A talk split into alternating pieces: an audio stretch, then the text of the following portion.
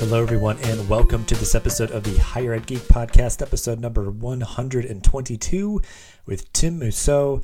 A really great, relevant conversation exploring masculinity, sexual harassment, sexual violence, and focusing a bit on the college setting, but also just sort of about this work at large. So really appreciate Tim's time and all that he shared. There's some great resources to check out in the show notes, as usual. So please do take a quick gander down there. But also we have some awesome sales coming up this month. The first one starting today in our merch store, which you can also find in the description, the show notes for this episode. So definitely go grab some cool stuff. It helps support the show. And it's a great sale, so you'll save some money too. So with all of that and without further ado, this is episode number 122 with Tim Mousseau.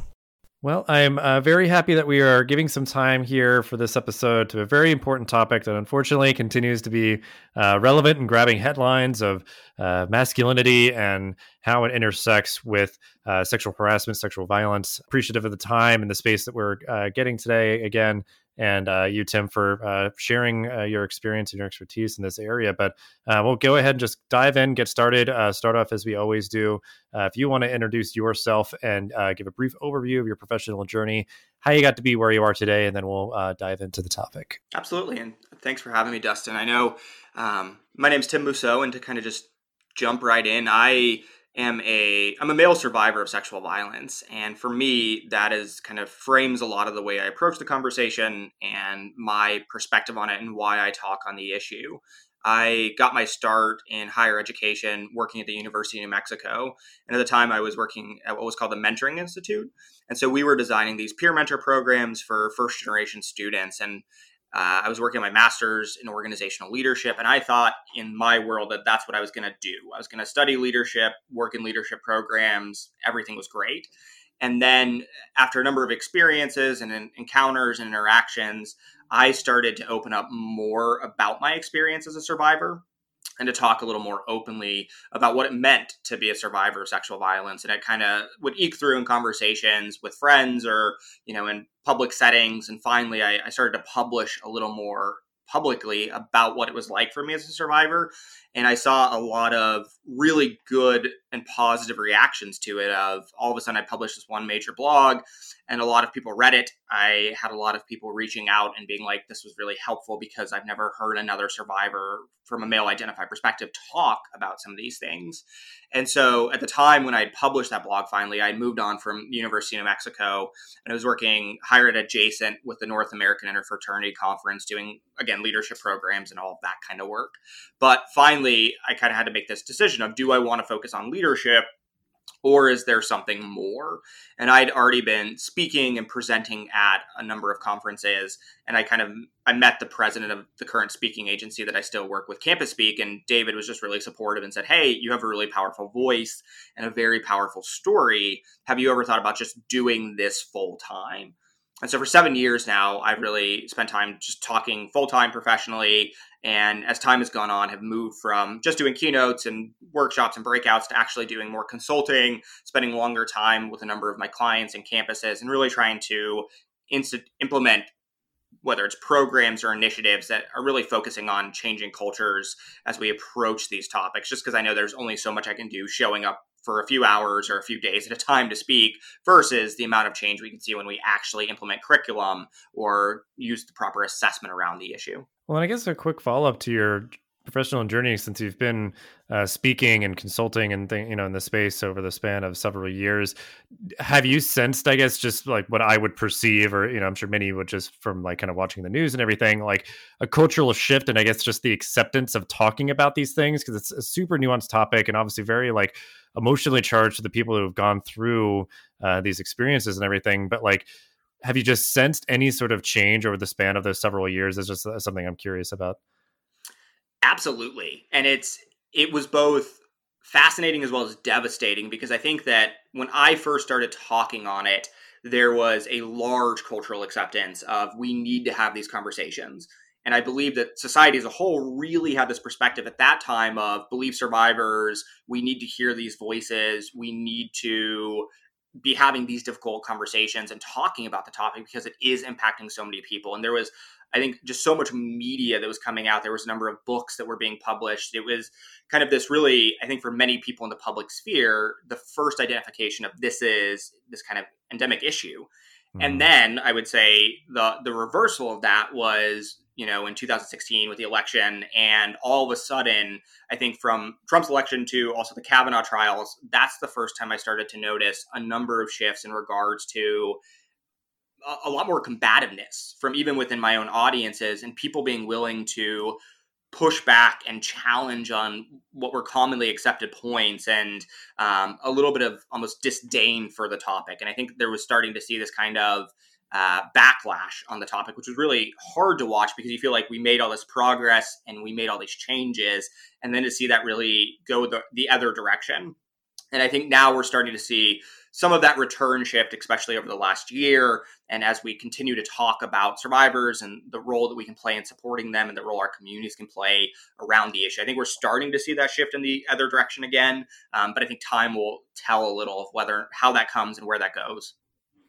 Right. Well, and I think it's just something I perceive as I just feel like I'm paying more attention, is that with certain cultural shifts in these social issues, like, they'll be given an opportunity to speak their piece and maybe push for some change. And, you know, perhaps some change does kind of tangibly happen, but it does, like, you know, certainly when it's like kind of hitting some momentum and a stride, there's certainly that ingrained status quo that is kind of, like you said, kind of pushing against, because in my head, that's sort of these people being like, all right, enough's enough. You've been like kind of disrupting things and sort of, you know, uncovering these hard truths that have been existing and just being ignored for so long. Like, people kind of push back because, yeah, it's tough. It's hard conversations and hard truths to realize, but they're necessary. And this has been long overdue. So yeah, it is fascinating, kind of this pendulum swinging back and forth and everything. And I think certainly like a big piece of all of this, I think, is just this, you know, capital M, you know, like masculinity, like it's just this big hanging piece, I think, in this conversation of how it shows up in terms of one, certainly like you, you know, how you kind of came over time to be feeling more comfortable and confident and empowered to share your story. But then certainly the prevalence of perpetrators of a lot of sexual harassment and everything certainly are men, and there's masculinity wrapped up in what men think they are entitled to, or, you know, how they think they're supposed to act, and all of that. So we'll start with a very broad question, because I feel like that's maybe part of the issue, is just like how we define masculinity. So I'm curious, in your work and how you speak about it and, you know, work with people, how do you define masculinity? Whenever I look at masculinity, I think that the kind of high level view of, there's this idea of, we're seeing the traits and the values, the characteristics that we traditionally associate with people that we were defining as men, right? And I think that's really a salient point that still continues to push through in the work we're doing right now. For me, the place I break it down a little further is, I think of masculinity on both the systemic level as well as the individual level.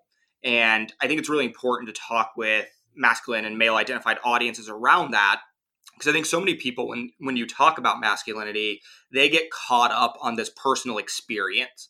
And they'll always, I hear these stories from men who will talk about, well, I define masculinity with these beautiful terms, and they think the values for them is, they'll talk about courage and kindness and compassion. And oftentimes they have these beautiful stories to tell.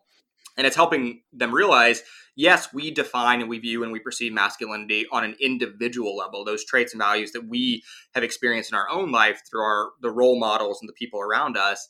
And it's trying to help them push past that to look at the systemic side of things, of saying, yes, masculinity exists in the vacuum of you, in the vacuum of your community, but it's also being influenced and shaped and built by the communities that you're a part of and the communities that you're not a part of. And it's trying to push through into there, of helping them realize you can have a beautiful personal definition of masculinity, but how is this impacting others? And how is your masculinity, as well as general definitions of masculinity, being forced upon others? Because I think one of the biggest things we're seeing is that it's still a fairly new concept. Masculinity as a whole has only been recently starting to be studied in depth. And too often, especially when we consider those traditional values of masculinity, it's very rigid. And I think that's the hardest thing, is there's so much rigidity around it that a lot of people feel that anytime we're challenging or critiquing masculinity, they clamp up and they say, well, this is the way it's been, and this is something that's never personally hurt me, and so we have to stick with this. And I think there's that rigidity that really defines a lot of masculinity, because the other thing I would say around it is so often the way that society has traditionally viewed masculinity is through the lens of a negative. I'm not saying that masculinity is inherently bad, but more so the way we've always defined masculinity is in this idea of, I am masculine because I am not this. And so many people don't think about that, but oftentimes growing up to now, the way we're socialized around masculinity is, I am masculine because I'm not feminine. I am masculine because I'm not weak. I am masculine because I am not doing all of these things. And that is just a very damaging viewpoint to have, and to base an entire system of beliefs around of, you are masculine because you are not. Yeah. I mean, I think that's really well put, just all of that, because there's so much in it. Because I think it's just the idea of like almost breaking down someone's concept of reality on like kind of that more systemic level, just like, oh yeah, like when it comes to like a family and like who does what and all that, like that's like almost like society is structured around these, concepts of masculinity and everything. And then, I mean, it's just a lot to process. And I think, again, it ties into the idea of sexual violence, sexual harassment, and all of that. And, it's like you said, a lot that's kind of captured headlines in terms of the previous administration and all that happened within that. And, everything that was leading up to it. And again, it's still grabbing headlines now as of the recording of this. But I guess just to, put a finer point on it, like what makes it so relevant to the work that you do that focuses on educating people about sexual violence? I know you shared kind of a brief point of data earlier, but what we know is around 90% of incidents of sexual violence involve men.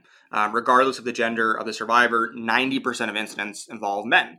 And so for me, the two intertwine very heavily in that if we're looking at preventing sexual violence, we have to be having conversations around the masculine systems that allow it to happen. Because the flip side of that is we know that less than 6% of men would willfully engage in acts of sexual violence if they were given the opportunity. That's some of the best data we have around it. And so often when I talk with, especially male-identified audiences around this, is trying to help them reconcile, you don't need to be defensive. Hearing those statistics doesn't mean that you're doing it or you're the one perpetrating this, but the systems that empower us, the systems that have been traditionally built for men, are oftentimes the ones that are allowing this to occur and to happen. And I think that it's getting people to wrap their head around that idea of, even if you're not deliberately engaging in these actions, how are you fighting against systems that are allowing these actions to occur? How are you challenging norms that are rationalizing these behaviors or dismissing the voice of survivors? Because I think there's that a large amount of pushback that oftentimes comes when I talk about the male role in preventing sexual violence. And because the other thing is, I know that men can experience sexual violence. I'm a survivor myself. The individual who assaulted me was also a man. And so I'm very aware of that. And I think it's still helping people understand that, yes, men are survivors, but even then there's certain privileges that I benefit from as a man, that there are things that in my experience change the way that I still view sexual violence, right? Like I was assaulted in my college years, and I still have a variety of privileges as a man that I don't have to think about the way I'm engaging with the world in certain capacities. It's still different for me. And so it's kind of acknowledging that, yes, men can be survivors. Yes, men are experiencing this. Yes, it's a devastating thing, but we still have to reconcile how we are normalizing it, perpetrating it, at least allowing these systems to exist. It's kind of, are we not only trying to make sure that the people around us are safe, but we're also dismantling things that are making people unsafe? Because we're still seeing we are seeing decreases in sexual violence, right? So we know since the 1990s, the more we've talked about this, the more we've had conversations around it, the more we've addressed it, we have seen incidents of sexual violence decrease anywhere from 50 to 60%. So the more we talk about it, the more we know that societal shifts are happening. And I think that's part of why we have to have these conversations and always constantly transfer the conversations down to, how is this relevant to us? Because as we've talked about, I think there's a lot of major stories that we see. There's big things that hit the headlines and the news, and it's easy to be like, oh, well, society is changing, right? So with Me Too, we oftentimes hear people talk about, well, there's definitely changes because we see all these public-facing personas being held accountable for their actions. Well, on the reverse of that, we also see that now, you know, 1/3 of organizations are requiring their workers to sign NDAs. So it's kind of like we have workplaces where people are speaking up, but more organizations are also stopping their people from speaking up. And so it's always that kind of side of like, yes, we're talking about this publicly, but what are we doing on that local level to try and make those changes and make sure that it's not just like, well, look what's happening publicly. Here's how we're changing it individually. Yeah, that's a really good point. I think like, yeah, because I guess that's just how things often go, is that you see very public, you know, sort of signs of progress, and people can kind of like, you know, oh, let's like wipe our hands clean, like work's done, like we can move on or something. But, you know, it's more nuanced than that. It's more complex than that. Like change takes a long time to really take hold and sort of like just be kind of solidified and not be temporal. Because again, I mean, we were just talking about that before, kind of this pendulum swinging back and forth. And, you know, it really takes a concerted, consistent, you know, sustained effort from people to, you know, bend the arc of society towards, you know, progress and justice and everything. But because, yeah, I mean, I think that is the idea, is I think there's, you know, that kind of alarmism, that anxiety from organizations about like, wow, people are more, you know, comfortable and empowered to speak up. Like if they do, that could be, you know, just like negatively impactful for us. So, yeah, they're trying to like have these NDAs in place and stem that, which, you know, it's just everybody kind of acting in their own self-interest. Like they'd probably have some robust training in their, you know, onboarding process, but at the same time have people sign NDA. So I guess I almost want to spend a little bit more time there, just like, you know, that juxtaposition of like, you know, on one hand, because it kind of gets to my next question, sort of higher ed setting, because I think, you know, higher ed institutions are very liability focused, understandably so, but so they want to try to do their due diligence to work to educate, but also I'm sure are struggling with, you know, it does seem like sometimes like continually changing guidances and policies and things from the federal level. So we can kind of start there as we like approach this work, like in the higher ed setting of like, you know, those kind of competing priorities of wanting to educate and advocate and all that, but also trying to like, I don't know, manage this like sort of moving target of like, I don't know, just like having the institution be protected. Like, I don't know how that kind of maybe shows up in your work in the higher ed space of like the openness to have these conversations and how like complaints and things are handled. And that's kind of a big question, but I feel like my mind is just swirling with all these things. But now we can start, I think, to focus, I guess, just in like the higher ed setting, and, you know, we'll spend a little bit of time here. Yeah. And so higher ed wise, I would say a lot of it comes down to focusing on making sure the culture reinforces the message. Because I understand the need to follow compliance, and I get compliance. I think the weirdest thing for me about compliance is that compliance and policies only matter as much as your institutional culture really matters, because I think sometimes sexual violence prevention, sexual harassment training a lot of times fails because it puts the onus on the individual. And it says, if you as the student, as you as the professional, if you see something, say something. If something wrong is going on, challenge it. And yes, absolutely. If harm is happening, we have to challenge that harm. But there always has to be a deeper dive of why is this harm allowed to happen in our culture, right? So we shouldn't be afraid of people speaking out about the harm in our culture. We should be gracious when we hear the harm in our cultures that are occurring, because it allows us to address it, as long as we're willing to actually look at the rooted systems that are allowing that harm to occur. We shouldn't be afraid of it, because compliance is fine so long as the culture reinforces that compliance. So, for example, I've worked with a number of institutions where students don't necessarily trust the Title IX office, or they don't feel like the Title IX office serves as a resource. Now, I think sometimes that's an issue of they have a misunderstanding, or they're not fully aware of what Title IX does, or how it interacts, or how long a process can take. And I understand the frustration of, you know, the Department of Education continues to change regulations. And the last batch of regulations that were rolled out were really not supportive of survivors. So I get that frustration across the board. But sometimes I think when I work with campuses, one of the first things I tell them is, how are you training your students on Title IX? Is it a, you know, cut and paste program that is going through policies and putting an entire policy on a slide and just reading them off? And is that what you're doing? Because that's not necessarily always giving them an idea of how to support you or how you can support them and, you know, how they can utilize your services. So sometimes it's investigating the way we're talking about our services. Another prime example is like counseling centers. So I know a lot of times when I speak with institutions and I'm brought in to talk with audiences, one of the things that is plugged a lot is, we have this counseling center that exists on campus, and if you need support during the program, after the program, they are there for you. Well, then when I talk to students, what students share is, hey, there's a limit on how many sessions I can use at the counseling center. Not only is there a limit, there's also a wait list. So if I need counseling, it's going to take me X number of weeks to get in. Not only that, but there's only 3 counselors and none of them share identities that I hold. And so I feel really uncomfortable talking with them and having that conversation with them. And I know that kind of goes into the deeper degree of like, how are we funding things and what our resources are and our availability for resources are.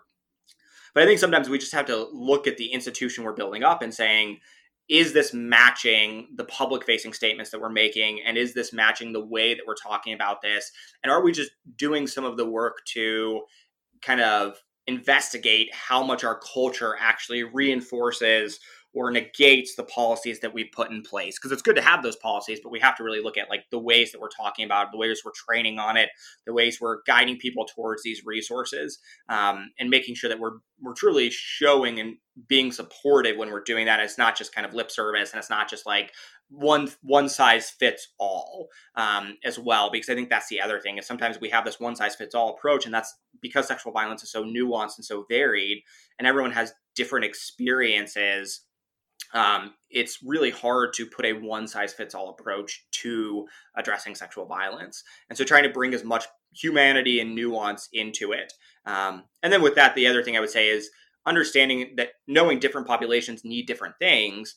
As we are training on these topics and leading educational sessions and conversations on it, how can we tweak the work that we're doing to really fit the needs of our students, right? So I always look at it, and ideally the way that a first-year student is addressing conversations of consent and relationship building and all of those pieces should be different than the way a 3rd or 4th year student is looking at the same issues, because they're different developmental places and they've received different degrees of training. But so often if we're funneling everyone into these same buckets, we're going to really miss the mark on, there might be skills that some of our older students may not have that we could be teaching them, or they may just get bored and they may feel like I just constantly have to repeat the same training and I'm not actually learning anything. So I'm not actually picking apart the nuance of the issue, because I do think students are engaged and they want to learn about this topic, as long as we're really approaching them and kind of sometimes saying, hey, what would you like to learn? And how can we tailor this to your concerns? Because it is going to make it much more interesting and engaging for them. Well, I guess, yeah, I mean, because I like just the idea of like the culture piece and ways that manifests is certainly, the way that you're talking with students, for example, you know, like when institutions bringing in a speaker and those sort of things, who's going to be, you know, well equipped to have, I'm sure, a variety of conversations. And I guess just to confirm, I mean, maybe my understanding or how I'm like sort of imagining this, like, would you say that then like it would be good to have, you know, because it seems like sometimes like institutions will have maybe just one of these things, but it sounds to me it would be important to kind of have a kind of more complex and kind of mixed bag approach of like some sort of like asynchronous module that you go through at your own pace, maybe some speaker that speaks to everybody on a broader topic, and then smaller, more intimate conversations that, you know, perhaps again gets into like kind of tailing around what questions particular students might have and being able to have those discussions. So, and I mean, also with that, it seems like more sustained things kind of throughout a student's experience versus just, you know, sometimes it's like just a thing that happens in orientation and then never again. So how do you see it maybe just kind of like structurally, you know, sort of a strategy of educating students on this topic? How do you see that maybe like taking shape? I think it's tiering it throughout the years, right? So I think it's looking at what are the different touch points where we might be able to meet with and engage with students. How can we integrate this into their daily life? You know, so when we look at and consider just prevention campaigns, it is almost very rare that you have you hear someone go through one module that says, here's all this information, and that actually produces change. For meaningful prevention in any form, we have to have so many touch points of different pieces of education, whether it's marketing and posters, whether it's videos that they can watch, whether it's training they can sit through, whether it's sessions from outside speakers, or as you mentioned, peer-led education. I'm seeing a lot of effectiveness with peer-to-peer education. And I think especially in the past year, one thing I've seen that's really effective is lessening the amount of time that we're requiring students to go through this. And so instead of saying, hey, we need to have you come together for an hour and a half long training session, can we design peer-to-peer curriculum that might be easy to facilitate 10 minutes before their next student organization meeting or at the beginning of a first year seminar? Instead of saying like, hey, we need to actually have you come to a place on your schedule, can we try and work with our faculty and staff to maybe create assignments around this matter that is asking people to critique it, right? So if you're working with like the communication school and looking at partnering with, if you have a school of journalism, how can we work with them to say, let's maybe have an assignment where we critique the way the media covers stories of sexual violence and how we can be more ethical as potential journalists in this field, you know? So just thinking creatively of what are the ways that we can get this information in front of students and not only rely on the hour-long training approach and giving the power to them. I think a lot of times when I see hour and a half long trainings that happen just during orientation, and something I try and avoid and something I always try and tailor is how specific can we get with the examples? Because a lot of times when I work with a campus, I'll ask them, like, what are the issues that you actually are facing on your climate survey? Because there's times where I might work at a campus and they're like, hey, we see a lot of issue with dating violence, domestic violence, intimate partner violence. And my reaction is, well, yeah, let's tweak then the examples we're using, the resources we're plugging, the ways we're pulling into this. And with peer education, the nice thing is if you can train a group of peer facilitators to do this, it allows them sometimes to give them the autonomy to say, hey, make these examples your own. Here's some ground rules of how you're going to lead this module or how you're going to lead this little bit of content or the information that you have to include from a compliance and policy-based perspective. I get that. But allowing them to say, like, if you have an example that isn't, throwing anyone under the bus, but if you have an example that feels relevant and, you can make up and create and say, like, this is something I know my peers are going through, that's going to have a lot more impact within that group and that community because they feel like they might recognize it. It kind of connects with them of like, oh, this is true and this is authentic and this is us. And so I think sometimes it's looking for all those different touch points, right? I've seen a lot of campuses do really cool things of, I know one campus that does an Instagram Live every Monday, and they spend about 30 minutes talking about masculinity and sexual violence prevention. And it's a really phenomenal thing because if you want to join, you can join. And if you don't, you can watch the recording later. But it's a really low impact thing of like asking the students. It doesn't take a lot of their time to engage with it. And it doesn't take a lot of time for the staff to coordinate it. It's not this kind of elaborate training program, but it's really having an impact. Or thinking about like, what videos are you recording, right? So I saw another campus where they got a variety of individuals on that campus from different resources, and each of them recorded a video. And then they put those videos all throughout social media. The videos were no more than 2 to 3 minutes. And then at the end of it, they had a panel discussion through virtual program where all of those experts came together and they screened and moderated questions, kind of like just talked about the issue. And so I think it's what ways can we get this information in front of our students at a variety of places, and also thinking less of like, can we bring them in for another training? And can we also just make this that you're seeing this information in a way that's relevant to you in all of these different areas? Yeah. I mean, that's just really great. I mean, it's tangible examples for people to kind of take away and think about of how they could apply that in their own context. And I mean, it just makes a lot of sense. I mean, because all within that, with it being peer leaders or just it feeling more kind of personalized to the context of whatever institution, whatever students are kind of facing, it just feels like you're kind of getting at like just more human, like it feels as though it's just not this like, yeah, rote government policy kind of bureaucratic sort of thing that, is this overarching guidance, but it's like, all right, well, let's bring this down to earth and let's like really kind of dig in with it and talk about it in a human way, in a way that just feels more relevant. And I think that's really great advice. And certainly maybe just kind of navigating this space, like, because I think we got a lot of good, like tangible things that people can do, but I'm just imagining too, again, this can be very, you know, draining and tough and just confusing, kind of disorienting work of trying to navigate these guidances and policies, or just kind of trying to be kind of dynamic and responsive to what's coming up on folks' campuses. But any other advice that would give to higher ed pros just kind of navigating this topic and, you know, trying to educate their students to the best of their ability? One of the things I always recommend as a good starting point is try and do as much assessment as possible, right? And it doesn't need to be formalized, even if it's informal. I think anytime you're hosting a program or an event or a initiative, ask for feedback.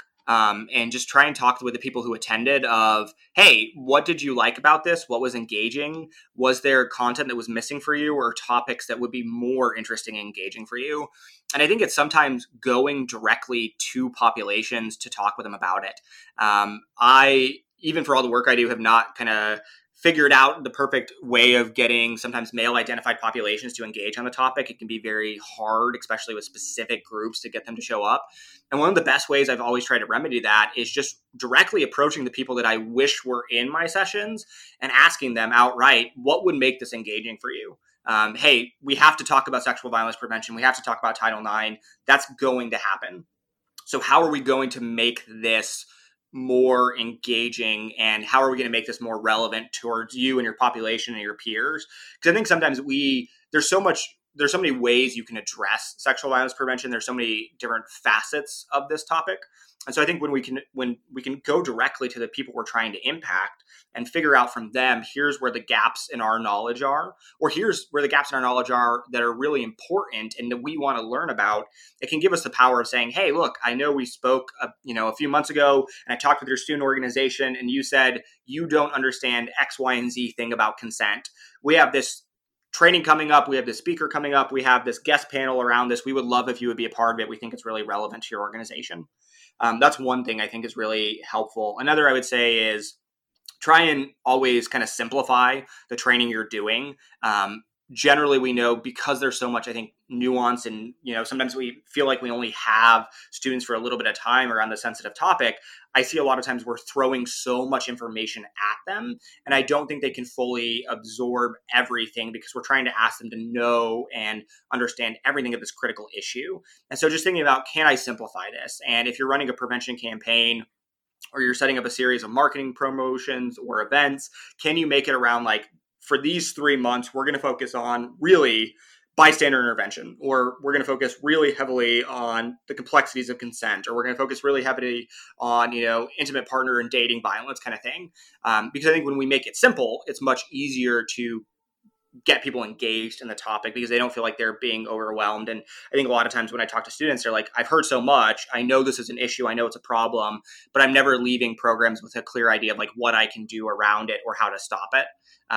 And then the last thing I would say is sometimes think about ways that you can try and make it positive. It's a serious topic. We need to treat it with a serious degree, but especially the last year has been so hard from a mental health perspective. And I think people are just exhausted that there were a few partners I worked with where we just did simple tweaks to their language of saying, as opposed to talking about intimate partner or dating violence, we couched the program under the name of what does it mean to be in a healthy virtual relationship?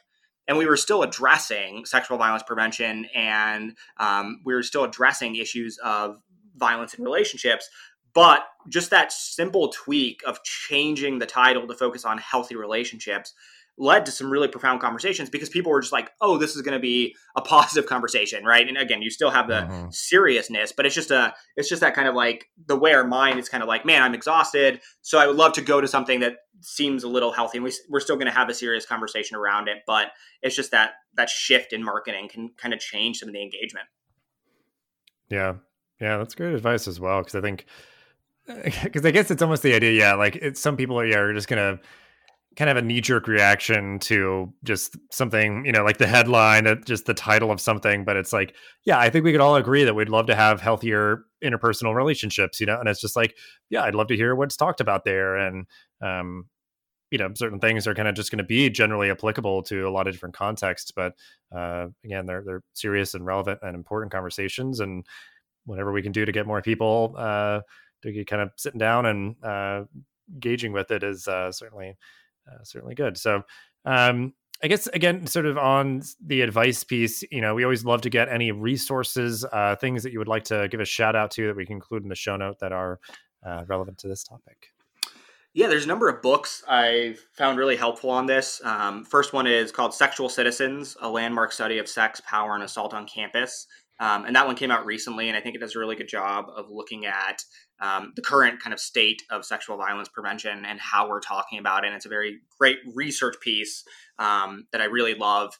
For the Love of Men is another book that kind of gives a high-level intro to masculinity, and that's by Liz Plank. And it kind of approaches, I think, from a very realistic way of how a lot of men especially are reviewing and talking about the topic. And I think it gives a good idea of this is how men are having this conversation. And another one is The Descent of Man by Grayson Perry. That's a really good one that talks a little bit about masculinity from someone who I think has been in the conversation a little longer and has a unique perspective that's not as similar with some people who cling to traditional ideas of masculinity. And then another book I found really fascinating recently is called Can't Even, How Millennials Became the Burnout Generation. And I think it's just fascinating with the trends we're seeing economically, and just gives an idea of, it doesn't cover sexual violence or masculinity, but it really just talks about like why people are exhausted and why we're stressed and some of the struggles that our students are facing and our peers and our coworkers are facing, of just like the ways that kind of in a capitalistic society we're like, why we're so burnt out and why this can feel so hard. And then organizations, A Call to Men is a really good organization that talks about masculinity in general. And I think does a lot of great work with especially younger men, but has some phenomenal resources, is constantly doing webinars, is very relevant in that regard. One in Six is a organization that supports male-identified survivors of sexual violence and does a lot of work for that population. And then the Joyful Heart Foundation supports all survivors of sexual violence and has a number of resources on there as well. That I think are really good to just kind of provide to survivors, or can answer some questions about how to address and help and support survivors. Yeah, those sound like great resources. And yeah, I've been kind of curious about that For the Love of Men book, because I follow the author on social media and follow them for a while. They always kind of bring it up. So maybe I'll check that one out. Leave that the Burnout Generation one too. Anytime like something keeps coming up, I'm like, all right, I gotta. Yeah. I feel the same way. Just trying to tell me something. Yeah. But yeah, I mean, that's the idea too. Obviously people can kind of do their homework with that stuff. And certainly, yeah, I mean, it's been a hard year, but I think as we're coming out of this, hopefully folks can, come at this work kind of re-energized and knowledgeable. And obviously they've got some great advice and tips from this episode, but as we wrap everything up, we like to kind of just give the opportunity for any final thoughts, calls to action on this topic. Yeah, I think a big call to action is don't be afraid to approach resistant populations. I get it. I think talking about sexual violence prevention, especially with male identified populations, can feel very difficult. And sometimes when you're in those settings, there's times I'm profoundly surprised and it's beautiful and it's wonderful. And there's other times where I'm like, this is a conversation that feels like it should have happened 20 years ago. And as hard as that is, I think sometimes just being willing to sit down and kind of create a groundwork of like, hey, we're not going to let you stay here if you have these kind of negative or damaging beliefs. We're not going to like okay that, and we're not going to rationalize or normalize those. But sometimes it's necessary to hear those things in order to understand your populations and to try and figure out how to challenge them on it and how to offer them support and resources. And that can be very difficult. The other thing I would just say that I always try and reinforce is take care of yourself. There's so many people who are doing sexual violence prevention work. And I understand as a survivor how personally passionate I can be about this, where it feels like you have to do it all the time. And it feels like it can become a very quick part of your identity. And when you're constantly working with supporting survivors and working around sexual violence prevention, it can feel very difficult. But just remember to take care of yourself and know that there's a lot of people who will offer help, and you're not alone in this, no matter how isolating it might feel. Beautiful sentiment to end on. Definitely agree. Comes up a lot, I think, when we talk about these kind of topics, of just making sure that we are able to stay committed and keep fighting the good fight. And I just thank you so much, Tim, for taking the time out to talk about all that you did and share all that you did, and so many great resources. And we'll have ways to connect with you and your work and everything that you mentioned in the show notes as usual. But yeah, just thanks again so much for your time. Absolutely. Yeah. Thanks, Dustin. Thanks for having me. Thanks for listening to this episode of the podcast. Make sure to rate, review, and subscribe so you never miss an episode. Thanks again for listening, and we'll see you in the next episode of the Higher Ed Geek Podcast.